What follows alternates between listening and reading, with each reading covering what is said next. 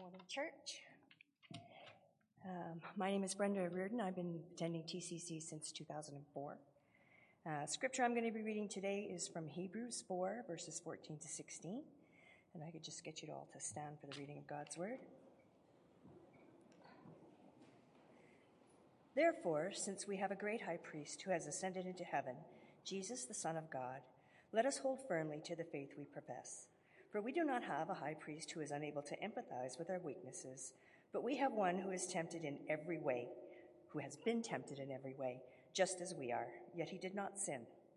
Let us then approach God's throne of grace with confidence, so that we may receive mercy and find grace to help us in our time of need. The word of the Lord.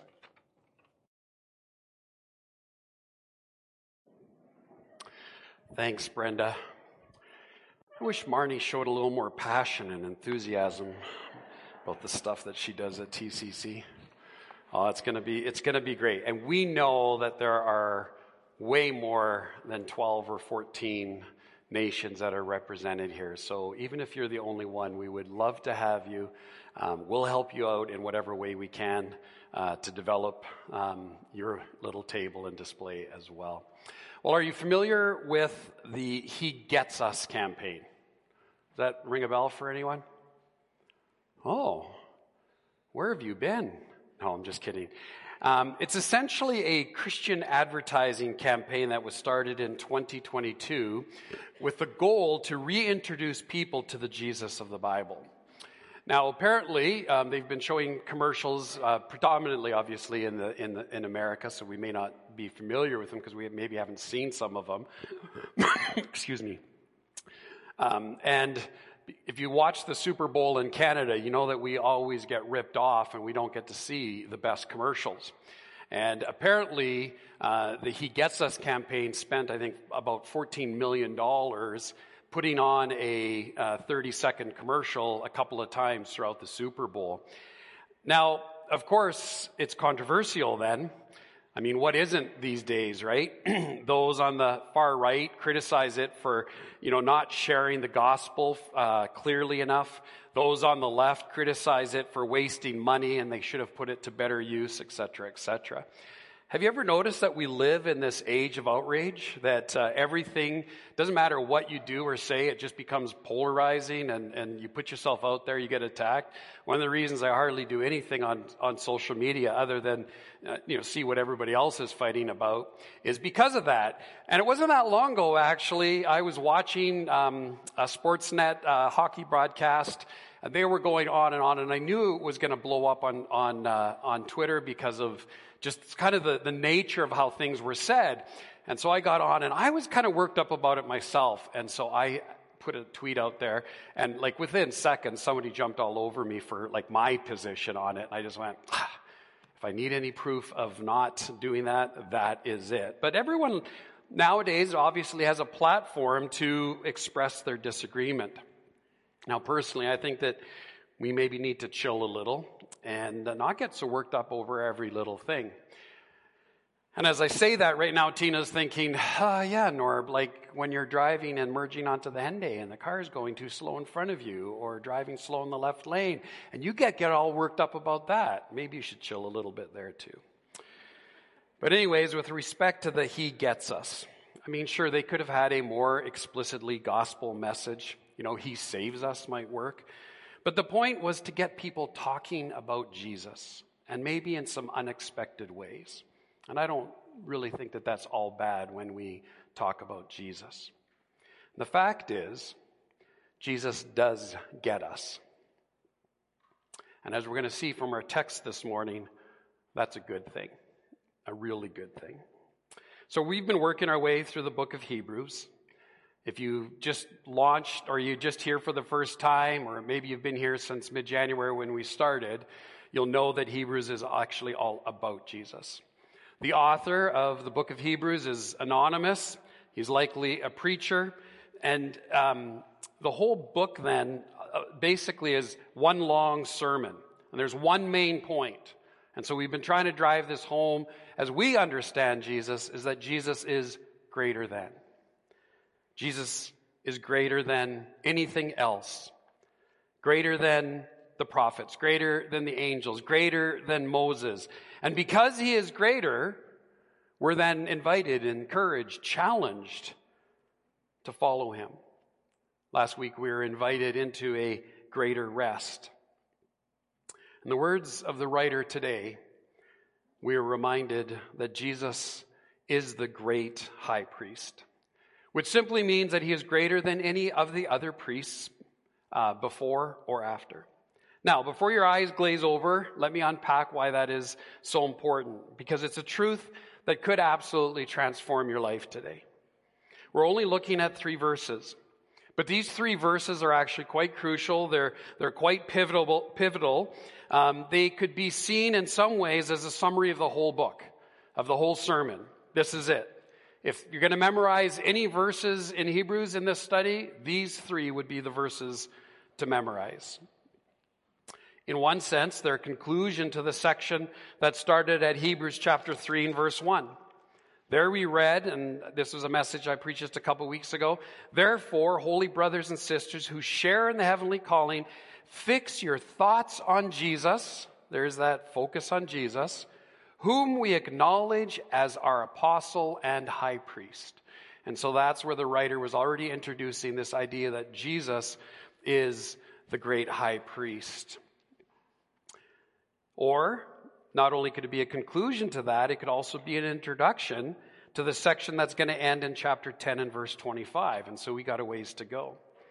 But one of the challenges of Hebrews is that the writer uses a lot of Old Testament passages to illustrate his points.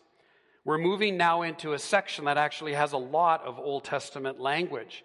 And sometimes when we are confronted with language that we're not all that familiar with, uh, it can throw us a little. And it might seem a little strange or even a little weird. And maybe you hear, you know, high priest and you think of, you know, you imagine someone dressed in a long robe, maybe with some kind of headdress on and, you know, you know, and a staff. You got to have a staff, right, if you're a high priest. But if you think of a high priest simply from the perspective that a high priest is an advocate or a representative or a mediator, just as Jesus, as a high priest, then represents to us a mediator between us and God, that we have open access to God. And so here's the thing about our relationship with God He gets us because He knows us. Jesus gets us because He knows us. If you look, I want to just go back one verse before the three that were read by Brenda and look at verse 13. Nothing in all creation, the writer writes, is hidden from God's sight. Think about that. All, eh, no creature is hidden from God's sight, essentially. Everything is uncovered and laid bare before the eyes of Him to whom we must give an account. And basically, what he's saying is listen, there's, there's no secrets with God, secrets don't exist. Because what do we do? What we do know about God is that God is what? All knowing. He's all powerful. He's everywhere present. And we like that when we need Him for something, but we maybe are a little uncomfortable when we think of that in terms of that we're laid bare before Him. That he, there's nothing that you can say or do or think that is unknown to God. This is something that King David wrote about in Psalm 139, verses 7 through 10. And, and I think that there's great rejoicing in knowing who God is, but maybe there's even a bit of lament because he realizes, uh, I can't hide. And he writes there, he says, Where could I go from your spirit? And the answer, of course, is what? Nowhere. Where could I flee from your presence? Nowhere. And if I go to the heavens, you are there. If I make my bed in the depths, you are there. If I rise on the wings of the dawn, if I settle on the far side of the sea, even there your hand will guide me, your right hand will hold me fast. And so he sees this God who is with him everywhere he goes. And the hand will guide him And his right hand, God's right hand, will hold him fast. And so, where can I go where you aren't, God? Nowhere. So, he knows us intimately. There are no secrets that we can keep from God. We, we may have been able to hide something our entire lives from another human being, but not from God. Someone once said, Reputation is what men and women think of us, character is what God knows about us. And here's the amazing thing we are totally and fully known by Jesus. That we've never had a thought or a feeling or an attitude. We've never said a word. You've never done a deed. There's no website you've visited that hasn't been known. Nothing in all creation is hidden from God's sight. He sees everything we do. So we can't run from Him, we can't hide from Him. And then He says everything is uncovered and laid bare before the eyes of Him. In other words, we are essentially naked before God. There are no excuses, justifications, or reasons. We're exposed, and the writer says we must give an account. Is that a little unnerving this morning? But sit with that for a moment. Let the truth of who God is just settle on us a little bit. And I want to suggest to you that far from being scary, and frightening, it should be a huge encouragement to us. He knows absolutely everything about us, right? There's no secrets, as I said. And even though He knows everything about us, He still loves us. Now, we might think we're so messed up, so broken, we've done such terrible things that knowing this about God, we're tempted to try to run away from Him because we're scared of a God that we must ultimately give an account to. But this is my hope and prayer for us this morning. That what we know about God, that this truth about Jesus, that it actually awakens us to his love. And instead of running from him, you run to him. And so Jesus gets us because he knows us. And he gets us because he is, in fact, the high priest. So I'm just going to circle back to what I mentioned earlier and unpack this a little bit. But verse 14 now begins, therefore, again, we're looking back. This is what, you know, he knows about us. And therefore, since we have a great high priest who has ascended into heaven, you see, the high priest, of course, is an Old Testament reference. The high priest was the man that was responsible for taking the sins of Israel to God to ask for his forgiveness. the original Jewish readers uh, of this book would have completely known this and understood this. They didn't require any more explanation. They knew that the high priest was a man, he was appointed by God. Excuse me.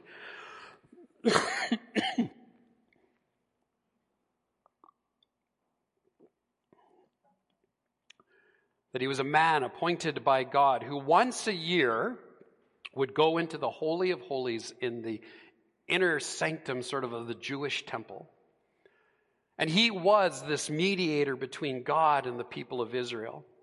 And so once a year on what was known as the Day of Atonement, and Jewish people still celebrate this as Yom Kippur, he would follow a very elaborate ritual. If you need a little light reading this afternoon, just read Leviticus 16 and the incredible detail of the clothing and the activity and the steps that is taken so that the sins of the people would be forgiven. But it had to be done year over year over year. And he would first make an offering and then he would sacrifice a bull and he'd take some of the blood of the sacrificed bull and he would take it into the Holy of Holies and he would sprinkle it onto what was known as the mercy seat. And then at the front of the Ark of the Covenant.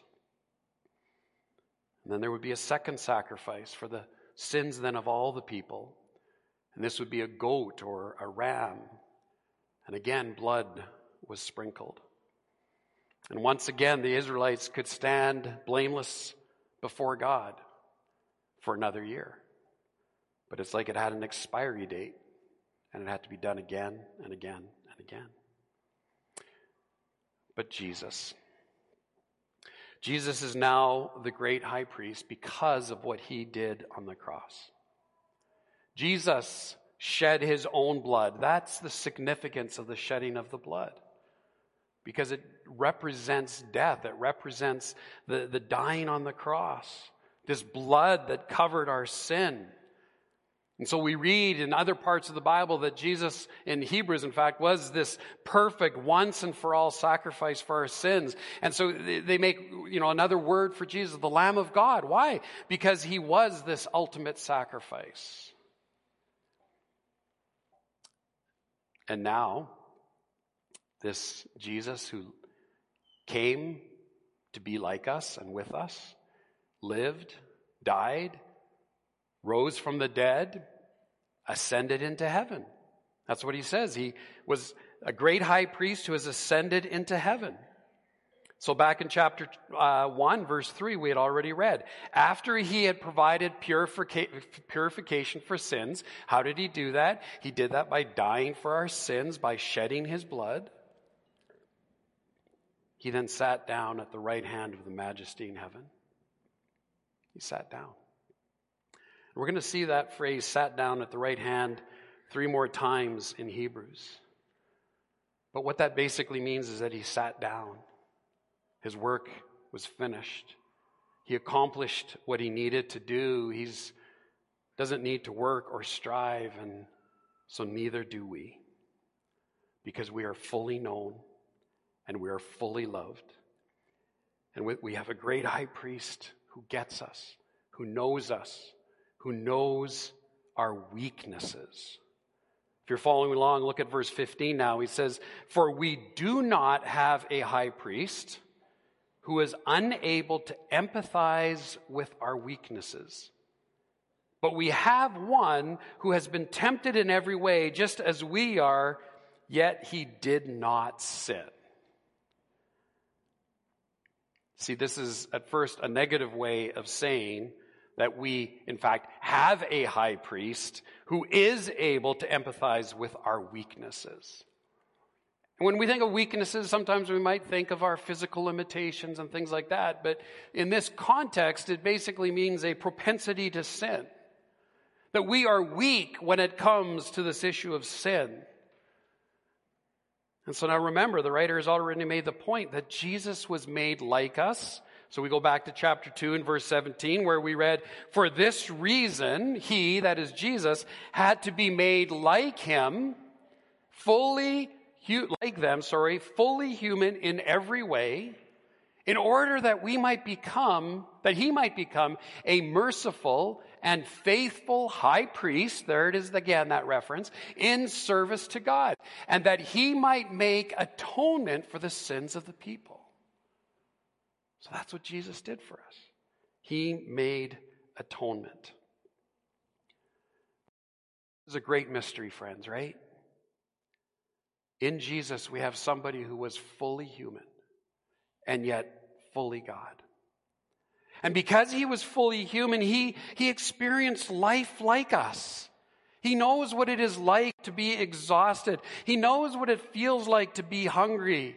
As a carpenter, I'm sure there was occasions where he got slivers and experienced the pain and the frustration of that. I'm sure there were times when he smashed his thumb with a hammer and he screamed because it hurt, because he felt it. He knew what it was like to get a blister, I'm sure, from all the walking. And he faced human limitations. And because he was one of us, he does get us. He really does. In fact, the word that the writer uses, he says, he is able to sympathize, to empathize. But not only does he know our weaknesses, he knows what it is like to be, he says, tempted in every way. Tempted in every way, just as we are. So just think about this for a moment. Jesus in his humanity absolutely felt the struggle and the reality of temptation. Matthew 4, 1 through 11 is the account of his encounter with the devil and the temptations he faced. And he felt the full pressure of temptation. He gets us. He understands temptation. And temptation usually ends when we give in to it. And so it's important to know that temptation itself is not sin. But we sin when we give in to the temptation. But Jesus was different. Because he was human like us, he could have sinned. But because he was God, he did not sin. And that little phrase right there, yet he did not sin, at the end of verse 15. And if you're looking for other references to the fact that we have one who knew no sin, I refer you to 2 Corinthians 5:21 or 1 Peter 2:22.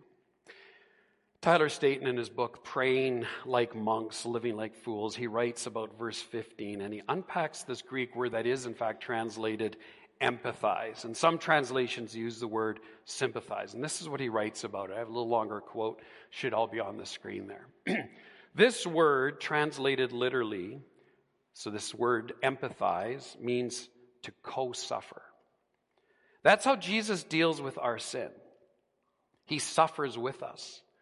He suffers the consequences of our thoughts, actions, and disordered desires. He suffers the subtle agony of hiding and pretending and, and presenting a preferred self that traps us in perpetual insecurity. Suffers the estrangement from God we willfully suffers the estrangement from God we willfully choose by managing a sin pattern. Do you ever manage sin? We've grown tired of confessing rather than bringing into the light of his inexhaustible love. Now, friends, this may be, you know, a little like up here or out there, but there's incredible truth in these words. Because what he's unpacking for is that Jesus, who was just like us, but as also fully God, he actually suffers with us. He sympathizes with us. He was tempted in every way that we are. So he knows us, he gets us. And when we sin, we will feel the full weight of it. We feel the shame and the guilt and the despair. And when we do what we hate, we feel this heaviness. And although Jesus never sinned, he knows what it is like to be tempted. Think about it. He's tempted in every way all of the temptations. Jesus knows. So, what do we do when we have this great high priest who knows us? Well, there's two responses right in our text. Number one, hold firmly. Hold firmly. Since we have this great high priest who gets us in verse 14 says, let us then hold firmly to the faith we profess. Other translations say, let us hold fast to our confession. And so what is our confession? That we can't make ourselves right before God. We can't fix ourselves. And so help us, Jesus. We come to him in prayer and we say, you know what? You know everything. Nothing is secret. Who's kidding who? I'm a mess. I'm broken. I need Jesus. That's our confession. We need Jesus. The words to Lord, I knew came to mind. And, and this morning, when I was just preparing for the service and I looked further down uh, during communion, preparing for that, we're going to actually be singing this song. And so some of you probably know it quite well, but it just goes, at least one of the verses Lord, I need you. Oh, I need you. This is a prayer, friends. This is, this is what we'll pray later. Every hour I need you. Not just once a year, but every hour we need you. My one defense, Jesus. My righteousness, Jesus. Oh God, how I need you.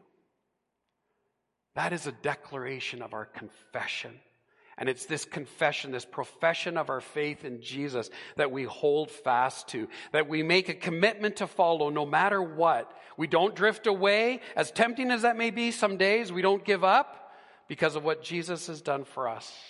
You see, when we came to believe in Him, we then hold firmly to the end. We remain committed. And we've seen that same phrase even a couple weeks ago. We hold fast. Even when stuff wants to cause us to drift or pull away, we hold fast. The second response after hold firmly is to approach boldly. Because here's the amazing thing, right? So I hope you're tracking with me, right? There's nothing that's secret before him, so he knows our stuff, he knows our garbage, and yet we're exhorted, verse 16, let us then approach God's throne of grace with confidence so that we might find mercy and find grace to help us in our time of need. You see, because of what Jesus did, because he is the great high priest who became that sacrifice for our sins, because he is seated next to the Father, he mediates for us, he advocates for us, and he makes a way for us to draw near to God. And we don't have to go timidly, we approach boldly. And the, the, tense of the verb that the writer uses is, is that it's an ongoing action. So we need to say we constantly approach. Not just once a year, but we constantly approach. We draw near to God. We draw near to the throne of grace. It's quite an image, isn't it? Because when you think of a throne, what do you right away think of? You think of power, you think of authority, Think of rule, maybe think of judgment. But the writer says, no, it's a throne of grace. And we boldly run to it. And when we do, we find something there. We find mercy and we find grace, he says, to help us in our time of need. Friends, we're invited to draw near to God all day long. It's what we do in worship, it's what we do in prayer. We draw near, we come to God, we boldly enter the very presence of God.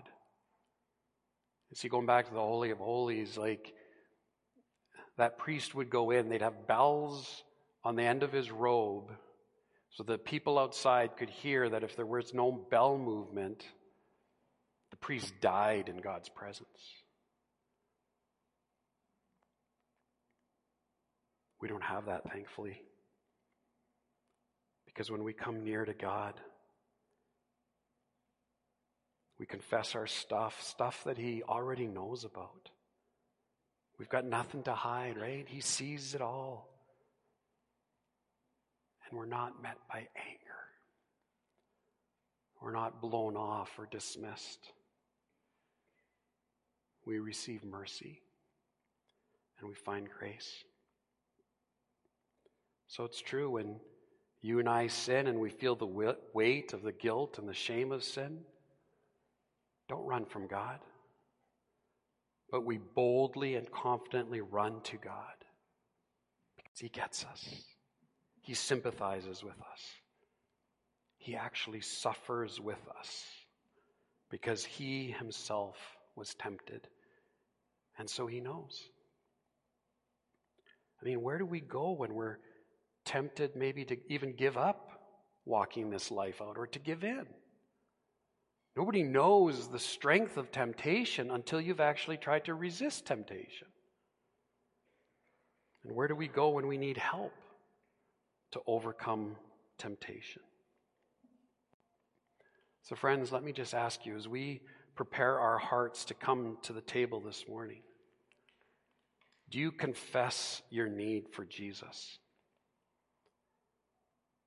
Can you, with in all sincerity, pray, Lord, I need you? Then don't run from him, run to him. We remember what Jesus has done. He says to you and me today, He says, I know, I know all about it, but come anyway. And we're given these emblems Jesus Himself instituted so that we remember. And we remember so that we never forget.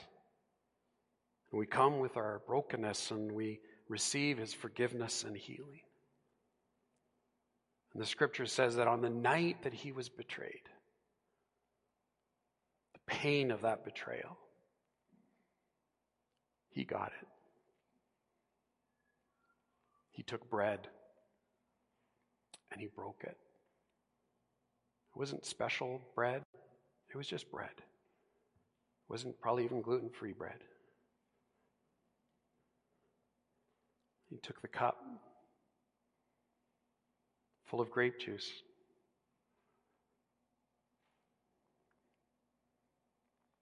And he said, This symbolizes the blood that I shed. So, does it seem a little weird? Maybe. But is it absolutely incredible? Yes, it is. Because this is the way that Jesus himself said, This is how you remember what I have done for you. This bread my broken body, this cup, my shed blood. Maybe this morning you come and you're not feeling worthy, then you need to know absolutely this table is for you. Because the invitation is to approach boldly, to receive mercy, to find grace. Maybe the greater danger is if we come and this has absolutely no meaning for us. I pray that this wouldn't just be an empty ritual that we do, you know, at least once a month. Because know this, friends, if you are in Jesus, if you belong to Jesus, you are forgiven. Past, present, future. Fully, completely forgiven. And so we should run to a gracious high priest like that, not away from him.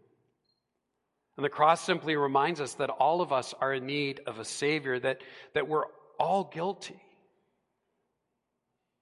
But if you are not a believer, I just want to say to you, we're glad that you're here. We really are. We welcome you. And you're most welcome to stay for a full hot brunch after. But this meal, Jesus instituted this specifically for those who call on his name, who understand the sacrifice that he made on their behalf.